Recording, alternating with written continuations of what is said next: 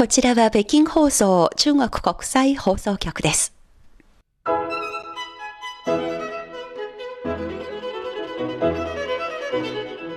皆さんこんばんは。ハイウェイ北京中国情報ラジオ火曜日2時間目の CRI インタビュー、ご案内の王小燕です。今回は中日の映画交流を背景に作品の上映交流会で北京を訪れましたドキュメンタリー映画監督の中村隆之さんにお話を伺います。中村監督は1975年横浜生まれ、松竹大船撮影所での助監督の経験を経て、1999年から2001年、北京電影学院に留学。2006年に横浜の戦後史を街角に半世紀立ち続けてきた一人の女性の存在にオーバーラップして制作した横浜メリーで監督デビュー。この映画で横浜文化賞芸術奨励賞、文化庁記録映画部門優秀賞をはじめ11の賞を受賞しました。2015年に2作目となる映画「善と骨」を完成し、2017年から日本で全国公開。これまでに北京や広州などで開かれたドキュメンタリーの映画交流活動にたびたびゲストとして参加。今回の取材は去年の夏、北京で行ったものです。映画研究家で日本語月刊誌編集長の王修一さんに特別ゲストにおいでいただきました。1回目の今日は中村監督の北京留学にフォーカスします。それではお聞きください。CRI インタビュー、本日は中村監督の映画漫談というタイトルで、日本のドキュメンタリー映画の監督中村隆之さんにお話を伺います。中村監督、ようこそ中国へお越しくださいました。中村隆之です。よろしくお願いします。そしてもう一人のお客様にお越しいただきました。中国だけではなく日本、世界各国の映画に大変詳しいこの方です。王修一です。こんにちは。皆さんおなじみの日本語月刊誌人民中国という雑誌の編集長を務めておられます王修一さん、本日3人で気ままにこの漫談の方よろしくお願いいたします。お願いします。お願いします。どうも。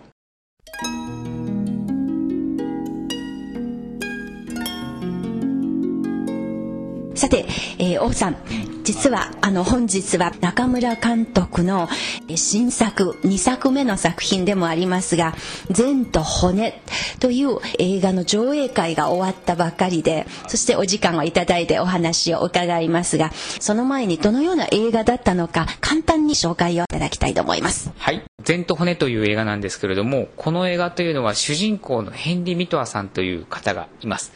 この方は横浜生まれ横浜育ちの方です。で、1927年に横浜で生まれた人で、お父さんがドイツ系アメリカ人、お母さんが新橋の芸者だったという方です。で、そのお父さんというのが実を言うと有名なチャールズ・チャップリンを日本、中国、それ以外のアジアでも紹介したという方です。その後に自分のお父さんを探しに1940年にアメリカに渡ります。で、その後にちょうどその1年後に、真珠湾攻撃が起こるという大変な本当に激動の時代の時だったんですけども、真珠湾攻撃が起こった時にちょうどアメリカにいたので、そのヘンリー・ミドアさんっていうのはアメリカ人と日本人のハーフということで、日本人の血が入っているということで、日系人の強制収容所に入れられてしまうんですね。実を言うとアメリカの中でも日系アメリカ人を戦時中に強制収容所に入れたというのは隠された事実というか、汚点として残っている話で、あまり実を言うと映画とか文学とかでも取り上げられていません。それぐらいアメリカの中でもあれだけ人権っていうのを尊重する国でも非常にタブーになった事件でもあります。そのヘンリー・ミトアさんというのもその中で日系人の強制収容所に入れられて紆余曲折があった人なんですけれども、なぜかその後晩年日本に帰ってきて、京都の天龍寺、禅のお寺なんですけども、そこでお坊さんになっていたと。なぜ京都にやってきて禅の坊さんになっていたんだ、まあ、というだけでもまあちょっと面白い話なんですよ。で、それだけにもかかわらず、前奏にもかかわらず、その後に自分で映画を撮りたいと。普通前奏って言ったらまあ欲であるとか、そういうこういわゆる世間のそういうものっていうのを全部捨てて入ったと思いながらも、一番欲の塊である映画を撮りたいと。なんで前奏になったお坊さんが、日系人のお坊さんが映画を撮りたいんだとっていうのが、この映画で明かされていくということですね。はい、今回の善と骨、これは中村監督にとっての2作目、11年ぶりに制作された映画だそうですね。11年ぶりで、横本ミリーは97年から準備を始めて2006年に公開しました。なんで足掛け9年かかっています。この善と骨というのは2008年から準備を始めて2017年に公開をしているので、これも9年かかっています。なのでまあ別に自分で考えたわけではないんですけども、大体まあほぼ10年に1本の監督と言われ始めてます。まあ、後ほどまたこの善と骨の話詳しく伺わせていただきますが、簡単に大周一さんに感想を伺います。今ご覧になっていただいていかがでしたでしょうか、この映画。そうですね、これは監督の2作目ですけれども、実は2008年、つまり横浜メリーが完成した2年後にですね、初めて中国で上映したんです。その時私が字幕を翻訳したんですよ。だから映画の内容は今もはっきり覚えています。はい、どうも今回の新作を見てですね、なんか前作とはですね、つながりがある、関連性があるような感じがしまして、どっちもですね、監督が注目している、まあメリーもヘンリーもですね、2人とも非常に複雑な人生の経験があり、しかも時代にいろいろ翻弄されて、しかも自分のアイデンティティにいろいろ疑問を持っている、そういうような存在ですね。だから私は非常に興味深く、こういう現象、なぜ監督がこういうような人物を選んで作品を撮るのか、それを興味深く今度の2作をまあ見たわけですね。で、見た後の感想としては、なるほど、いくつか感想があります。一つは横浜メリーと比べて10年近く経ってですね、監督のこの2作目はものすごく進歩している。映画の理念とか内容も構造もものすごく複雑になって、ただ変わっていないのは伝わる感動、そしてその中にある人間に対する思いやり、愛と、まあ、悲しみをめぐるテーマ、そして監督のぶれないプロフェッショナル、匠の精神。だからいずれもですね、9年がかりの大作で、それは非常に感動しました。今回の映画の中で描かれた人物の人生は横浜メリーよりもっと複雑で、アメリカ系日本人とでも言えますが、根血ですね。要するにアメリカと日本の根血の人が同じ横浜という舞台で展開した物語ですけれども、この人は戦前横浜で生まれて、戦争直前にですねアメリカに渡り、日本でも要するに信用されない、当時日本の特攻に疑われてですね、まあいろいろ迷惑をかけられています。そしてようやくアメリカに渡って、しかし不遇にもですね、ちょうど真珠湾攻撃によってアメリカと日本の間で戦争が起こって、そうすると今度在米日本人として、日本系アメリカ人として、また今度アメリカの方にも信用されない、当時の戦時収容所に入れられた、こういうような人生を経てですね、いろいろ苦労して、しかも自分の母と会おうとしても、日本に帰ろうとしてもなかなか帰れない、自分の母に目をかけられない、またアメリカで結婚して子供ができて、すぐもう日本に戻ってもいいんですけど、しかしアメリカに自分の家庭ができたのでなかなか帰れないという、まあ、時代と運命に翻弄された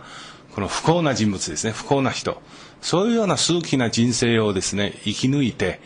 あと日本に戻ってですね、日本に戻って京都の天龍寺に行って、いわゆる禅僧になったという話、これもですね非常に感動です。東洋のですね仏教思想の虜になってですね、映画の中で裏千家の茶道の大僧正ともそういう交流があってですね、ものすごく自分の人生が変わったということで、そういうような人の波乱万丈の人生をですね、監督が綿密に取材し、いろいろな人の視覚から彼の多角で複雑な人生を述べることによって、実は戦前と戦後、特に戦後日本の社会像をですね、とても生き生きと描き上げて、しかもその中でものすごく愛を込めてですね、この人に愛を託してこの話を展開した。その意味で今回の作品は非常に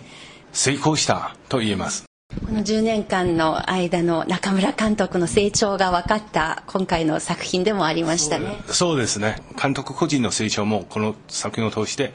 伺われます。すごく凝縮した日本の戦後の歴史と、それから日本とアメリカ、あるいは横浜が舞台の一つでもあるし、それから伝統的な日本文化と、アメリカの文化の融合ということもいろいろな視点でコンパクトに凝縮されている作品で、しかもこのヘンリー・ミトワさんという方を単純に描いてはいなく、いい面も悪い面も、あるいは変人である面も、とても豊かなイメージが湧いてきた、こういう作品でした。で、本日ここで中村監督にですね、こうやって映画のお話を聞くことができる、なぜそれができるのか、しかも本日この映画交流会の冒頭では中村監督が流暢な中国語で来場した皆さんにも声かけましたので、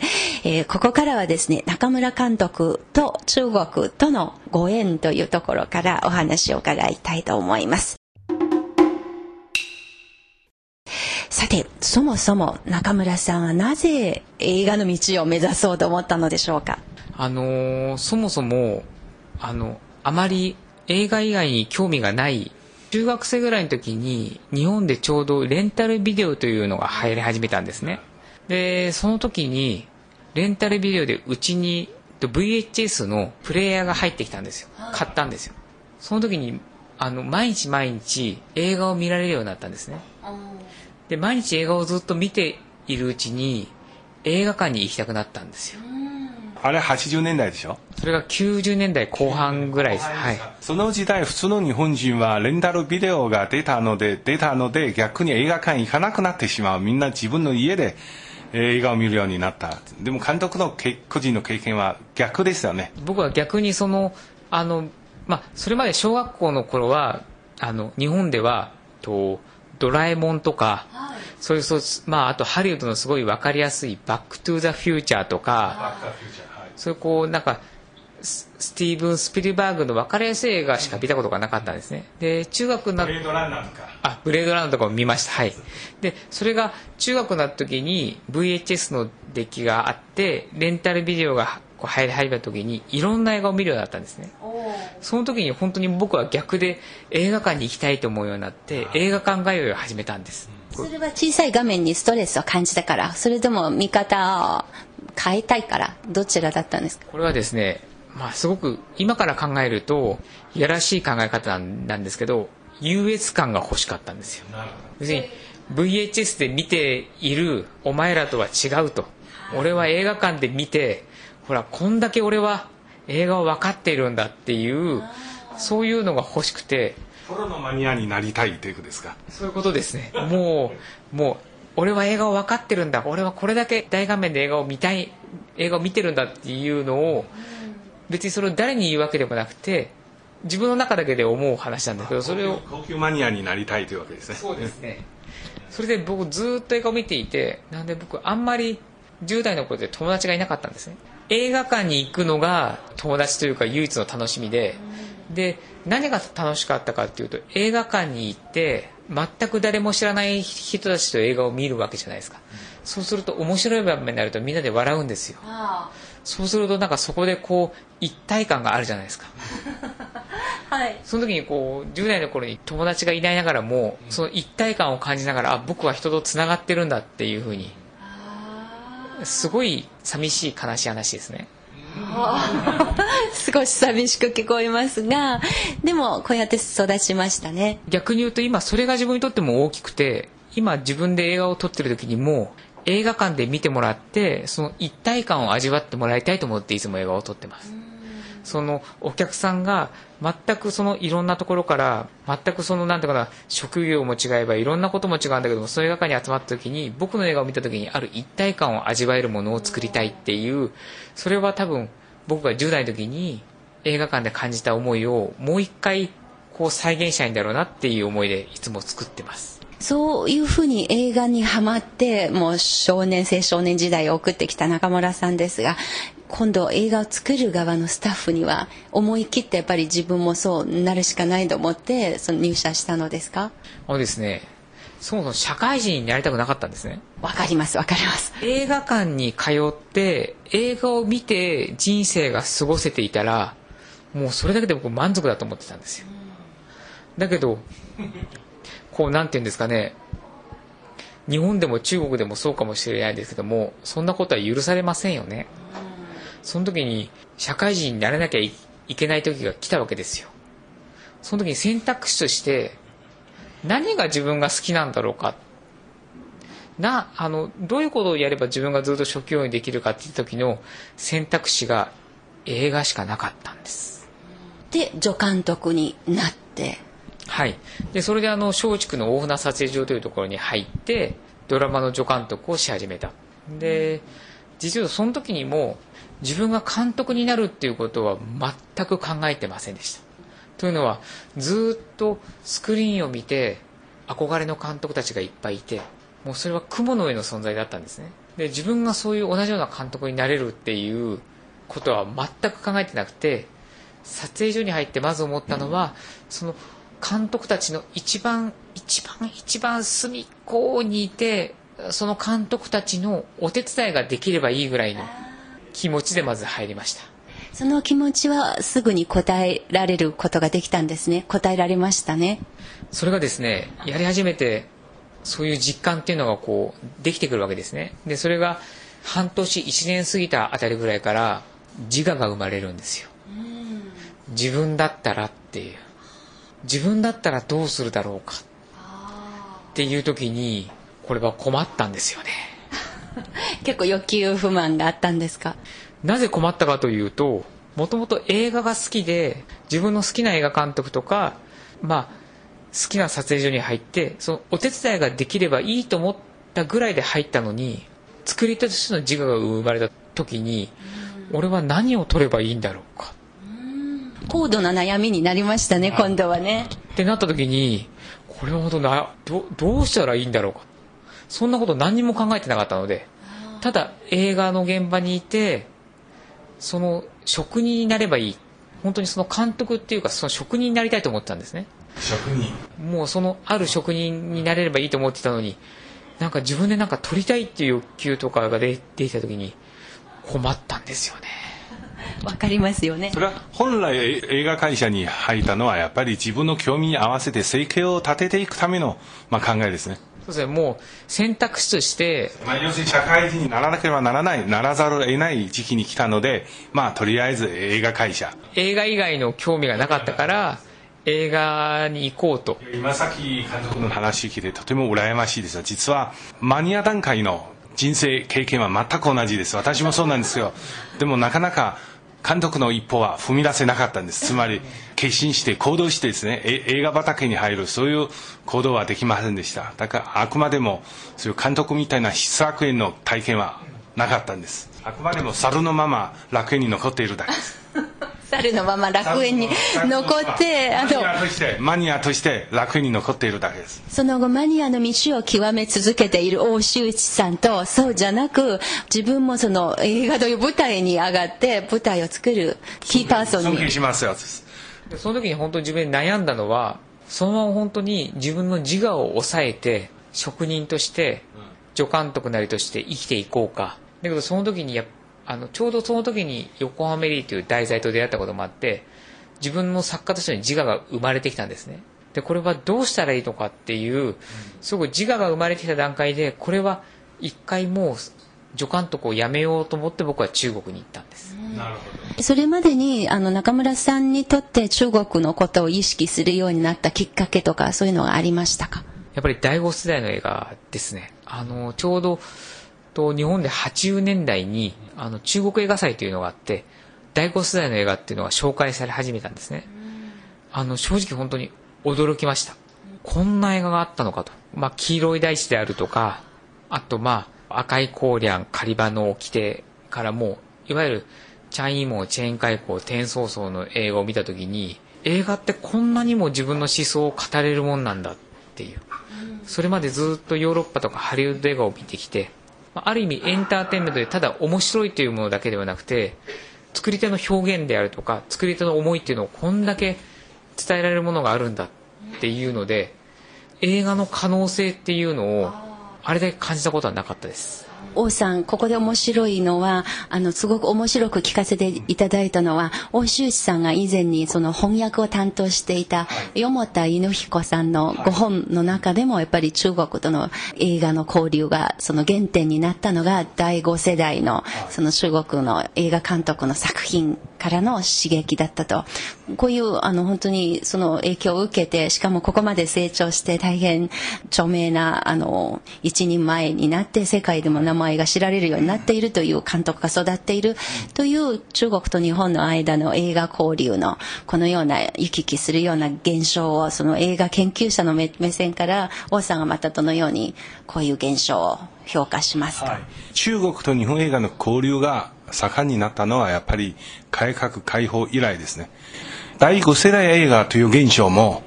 集中的に中国で起きられたのもですね、やっぱりそういう世代の監督たちは改革開放の申し子とでも言えると思います。だから80年代の後半に第5世代の大活躍によって、中国映画も日本でちょうど当時中国と日本の間でも頻繁な映画交流が始まったので、第5世代映画監督の作品が日本の人々に中国映画の新風を吹き込んだわけですね。多分監督はちょうどその時まだ少年かもしれないけど、成長期で、だから第5世代映画を見て中国映画の刺激を受けて、これから映画の新しい可能性を多分思いついて、そして思い切って中国に来たんじゃないかというふうに私は思っています。90年代ちょうど監督が中国に来た時期に、第5世代映画の影響の他に、またちょうどその時期に中国もいわゆるニュードキュメンタリー運動が始まったんで、多くの今までの従来のテレビドキュメンタリーと違って、独自の視角で個人の作品としてドキュメンタリーを撮り始めた、そういう現象がありました。多分そういう雰囲気も当時北京にいる監督にいろいろ影響、あるいは刺激を与えたと思います。だからこういうような映画交流は非常に大事だと思います。こういう中国と日本の映画交流の節目節目の中で、その栄養分をしっかり吸収して、そして今度じゃあ人生を落ち着いて考えて、これから向かうべき道、これを探すときに中国というところに行って留学ということを考えた中村貴之監督、 CRI インタビュー、この後も中村さんのお話の続きを伺ってまいります。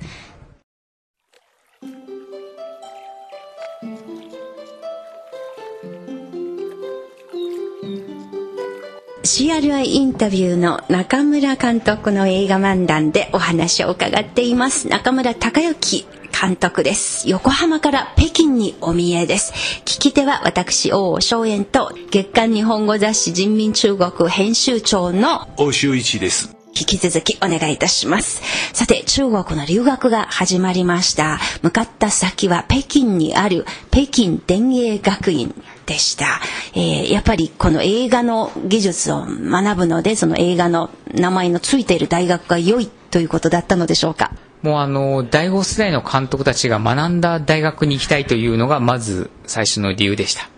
はい。で、そこで入ったのが導演系、つまりその監督科でした。はい、そうですね。もともと日本ではドラマの助監督を知っていたんですけども、ドキュメンタリーをやりたいというのがあったので、基本的にドキュメンタリーの先生について勉強していました。本日、当時の恩師の師藤先生という方ですが、もうお見えになりまして、教え子の成長をとっても喜んでいまして、今振り返ってみますと、北京での2年間の留学、中村さんの成長にとって、あるいは後日の中村監督の誕生にとって、どのような意義があったのですか？一番自分にとって大事だったのは、自分を見つめ直す時間っていうのがとてもできたんですね。それまで日本で撮影所で働いている時には24時間自分の時間がなかったんです。朝から晩までずっと働いていて、家に帰るのも1週間に1回ぐらい、基本的に撮影所のスタッフルームでずっと寝泊まりしているような生活だったんですね。で、まず中国に来て、中国の大学に入った時に何が嬉しかったかっていうと、24時間ずっと自分の時間が持てるっていう学生さんですからね。でこれが多分ずっと学生をしてると気づかないことなのかもしれないんですけども、一回社会人になった後に学生に戻るとその時間のありがたみっていうのがとてもやっぱり分かるようになった。なんでその中国に留学して一つ一つ学ぶことが楽しかったです。それまで日本で勉強してる時にはそれが義務であるとかやらされてるっていう感覚があったんですけど、中国にやってきた時には学びたいっていう気持ちが常にあって勉強してました。でも日本では子供の時劇映画とか映画館に行ってみたのが多分劇映画の方が多かったかと思いますが、中国北京に来て目覚めたのがドキュメンタリーだったんですか？これ実は撮影所に入ってドラマの助監督をしている時にこう自分の中ですごくこうなんていうのか違和感があったんですね、はい、その違和感というのは台本をもらいます。台本をもらってでそこで目の前のその俳優さんたちが演技をするんですね。それを聞きながらこの人たちは本当にこのセリフっていうのを信じて演じているんだろうかと、とてもなんか自分にとって目の前にいる役者さんたちが話している言葉っていうのが真実に思えなかったんですね。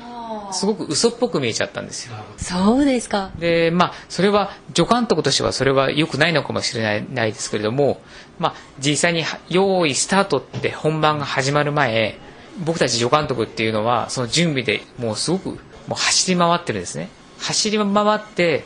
用意スタートになると止まって演技を見てるんですよ、役者さんたち。その時にこの人たち本当にこの言葉を信じて話をしているんだろうかと、やっぱり自我が芽生えてきたんですよね。そういう思いがあって、じゃあ本当に人間が話す言葉って何なんだろうか、その人物が話す言葉って何なんだろうかっていう風な思いにすごく駆られてきた時に、その時にドキュメンタリーに対する興味が湧いてきた。実際の今生きてる人たちの言葉っていうことに対しての興味がその時にすごく湧いてきたっていう。これも面白い考え方の転換ですね。はい、やっぱりまあフィクションとノンフィクションの間の違いですね。当時そういう意識がやっぱり監督にありましたよね。でも今逆に今回見た善と骨の中に監督はいろいろね、フィクションの方法を生かしてドキュメンタリーの可能性をですねもっと豊かにした。それはじゃあ当時劇映画から離れる監督の第一歩との関係はどういうふうに理解してよろしいでしょうかね。これ本当に横浜エリーを撮った後に自分なりにこうその次のステップとして今の映画を撮っていて、横浜エリーっていうのは対象者それぞれの言葉っていうのにすごくこだわった映画なんですね、うん、その人たちが何を話すのか、どういう人生とか経験を話すのかっていうのにとても僕なりにもこだわって作った映画で、でその次の第2作の時にもっと次のステージに行きたいなと思った時に、例えば僕の前頭骨っていう映画の中にはドラマパートがあるんですけど、それはドラマです。いわゆる役者さんたちを使っていて台本を用意して、でそれで話をしてもらってます。別に僕が大船時代に思ったことを僕はやってるわけですね。でその時に僕の大船時代とかドラマの助監督を知る経験からするとそういうふうにはしたくないなと思って、僕が全部台本を作りました。台本を作ったんだけれどもその後で役者さんと常に話をするようにしました。あなたこのセリフどう思う？コミュニケーションしながら決めたんですね。この後あなただったらどういうふうな反応をする？どういう言葉を発する？どういうような感情だと思う？っていうことを話しながら作っていったんですね。なんで僕からしてみたら前と骨のドラマパートもドキュメンタリーなんですよ。あくまでも僕は前提となる設定台本は作ったけれども、そっからはその時にヘンリー・ミトワ、主人公のヘンリー・ミトワがあの時にどういうふうに考えたのだろうかっていうのを役者さんたちと一緒にその感情を探っていくっていう作業をする。でそれをやっていった時に僕の中でもう一つの可能性が今生まれてます、はい、生まれているっていうのはこういう方法論だったら次あれだけ自分がもう可能性がないと思ったドラマも撮れるんじゃないかという今気持ちになってるので、もしかしたら10年20年先に僕がドラマを撮ることがあるかもしれないですね。つまり結果が予測できない作品が撮れた以上、結果がちゃんと分かる、要するにシナリオのあるドラマならもうこれから簡単に撮れるということですね。いかがでしょうか。簡単に撮れるのかなだけど、まあ、でも可能性を増やしたんです。幅を厚くしてましたね、はい、そうですね。それはそうなんていうのかな、これまでと自分で不器用っていう言い方がいいのかどうかわからないですけど、こういうやり方しかこういう方法論しか自分は取れないというふうに思っていたんですけど、この前途骨をやることによって自分の可能性を広げられたんじゃないかなというふうには今思ってます。うん。まあ、もう少し北京留学の、時代の話に戻りますけれども、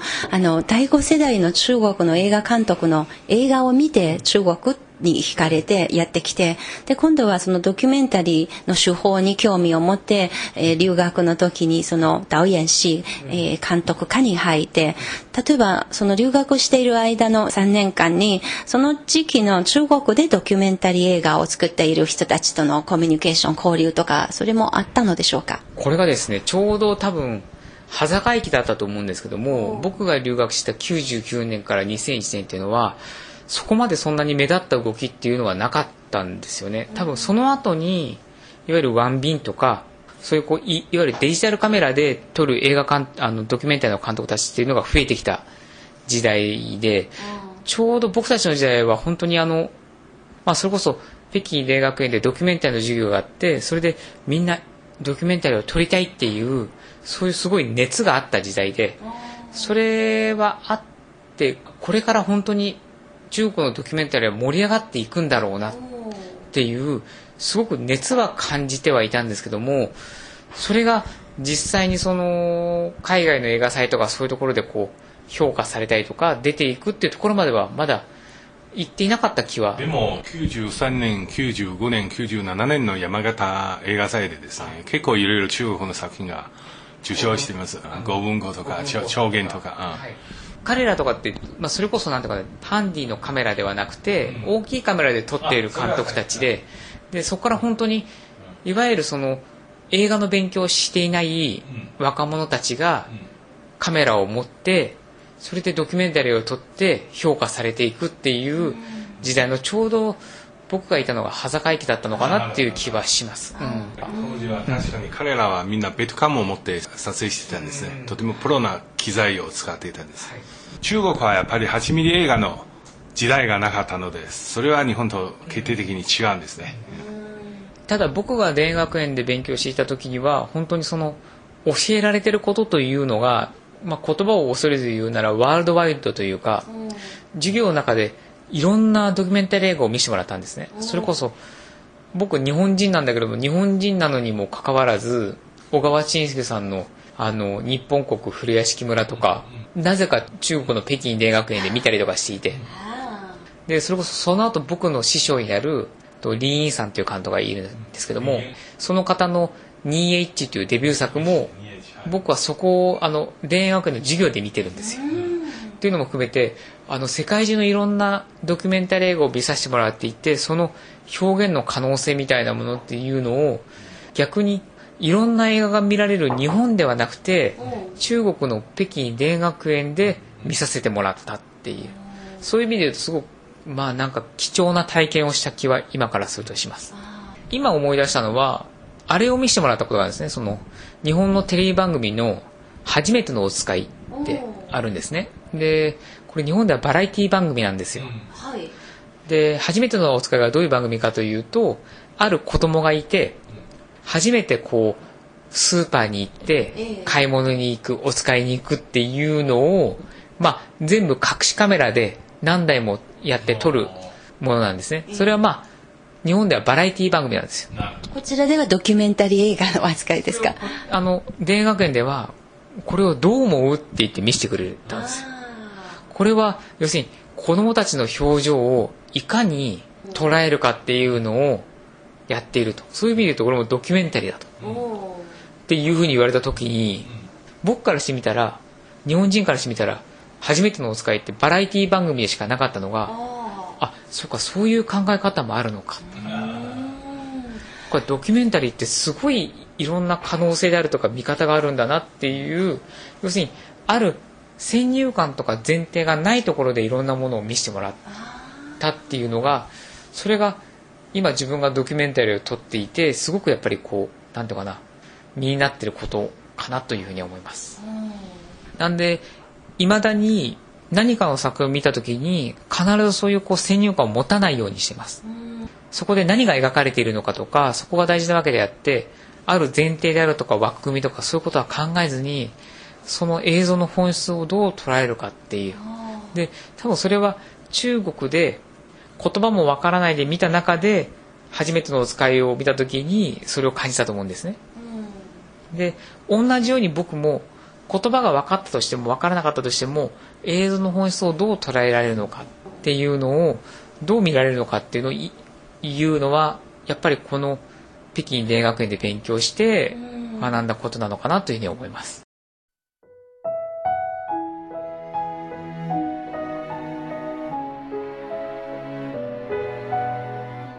CRI インタビュー。今回は横浜から北京へ留学して学んだことをめぐり、特別ゲストの王修一さんを交えてドキュメンタリー映画監督の中村隆之さんにお話を伺ってまいりました。来週のこのコーナーは恒例の日本の自治体職員在中国ジャイオーです。大阪市上海事務所の的場所長に引き続きお話を伺います。中村監督のインタビューの後編は再来週8月6日に放送します。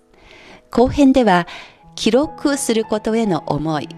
監督にとっての映画作りの意義などをめぐり引き続きお話を伺います。今週のこのコーナー、ここまでのご案内は私、王松園でした。それでは皆さん、また来週。